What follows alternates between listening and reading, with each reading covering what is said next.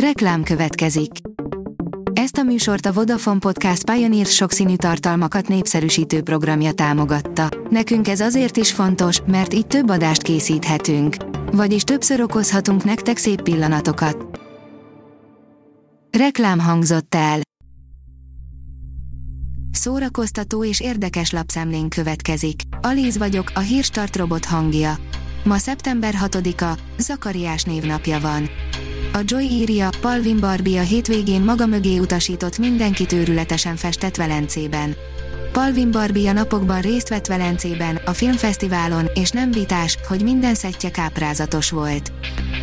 Nem fér bele, hogy sok szórakoztató műsorban szerepeljünk, vakon döntöttek az állarcos énekes nyomozói Szabados Ágnes sorsáról, írja a Blick. Hatalmas fordulattal indult az állarcos énekes harmadik évada, ugyanis az első adásban két hírességet is lelepleztek. A Star Wars utalás, amit soha nem vettél észre az Indiana Jonesban, írja a Mafab. Mint azt bizonyára minden rajongó jól tudja, a mozitörténelem két ikonikus franchise a Star Wars és az Indiana Jones között elég erős kapcsolat van. Na nem tartalmilag, hanem készítés szempontjából, hiszen George Lucas mindkettő elkészítésében kulcs szerepet játszott. A 24.hu oldalon olvasható, hogy 70 éves lett Michael Keaton. 70 éves lett Michael Keaton, akit a sztárgázsinál jobban érdekelnek a színészi kihívások, és főbelőné magát, ha mindig ugyanazt kéne játszania. De vajon miért akarta leítatni Tarantino? A könyves magazin oldalon olvasható, hogy az elit alakulatot azért választották, mert bízni akartak a bajtársaikban. 2001. szeptemberében mutatták be az HBO már a kultikussá vált sorozatát. Az elit alakulat az Easy század történetét mondta el, a sorozat alapjául pedig Ambrose könyve szolgált, amiben a század még élő veteránjait is megszólaltatva rekonstruálta a deszantosok útját a kiképzéstől a dénapon át Hitler sasfészkéig. A Librarius oldalon olvasható, hogy elbűvölte a kritikusokat a Diana hercegnőt alakító Kristen Stewart. Kristen Stewart amerikai színésznő elbűvölte a kritikusokat a 78. Velencei Nemzetközi Filmfesztiválon Diana Velszi hercegnő megformálásával a Spencer című drámában. Szeptember 17-én kezdődik a Haydn vonós négyes fesztivál Fertődön, írja a tudás.hu.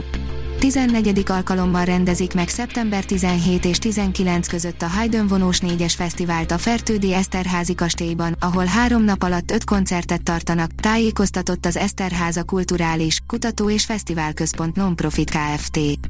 A koncertsorozat szeptember 17-én a Schumann Quartet koncertjével kezdődik. A Hamu és Gyémánt teszi fel a kérdést, végre egy film felteszi a kérdést, mi lenne, ha ránk esne a hold. A filmet az a Roland Emmerich rendezte, akinek olyan katasztrófa filmeket köszönhetünk, mint a Függetlenség napja, vagy a Holnap után. Az Origo kérdezi, miért nem menekült el az egykori boxoló a gyilkosok elől. 75 évvel ezelőtt mutatták be a kisé elfeledett, nagy rendező, Robert Siodmak remek művét, a gyilkosokat. A zeneszerző Rózsa Miklós volt. Először rendeznek Magyarországon online színházi seregszemlét, írja a színház.org először rendeznek Magyarországon online színházi seregszemlét, a szeptember 17 és 26 között tartandó E-színház fesztivál ideje alatt 25 prózai, valamint gyermek és ifjúsági előadást tekinthetnek meg a nézők, közölték a szervezők. A seregszemlén 21 intézmény és társulat 25 alkotással mutatkozik be.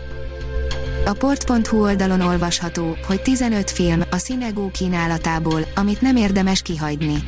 A magyar streaming oldal kiváló filmeket kínál, és filmtáruk egyre csak bővül. Igazi kincseket találhatunk. A Hírstart film, zene és szórakozás híreiből szemléztünk. Ha még több hírt szeretne hallani, kérjük, látogassa meg a podcast.hírstart.hu oldalunkat, vagy keressen minket a Spotify csatornánkon. Az elhangzott hírek teljes terjedelemben elérhetőek weboldalunkon is. Ha weboldalunkon hallgat minket, az egyel korábbi adás lejátszása automatikusan elindul. Beállíthatja, hogy az összes korábbi adás, vagy csak az aktuális tematika hírei következzenek. Köszönjük, hogy minket hallgatott!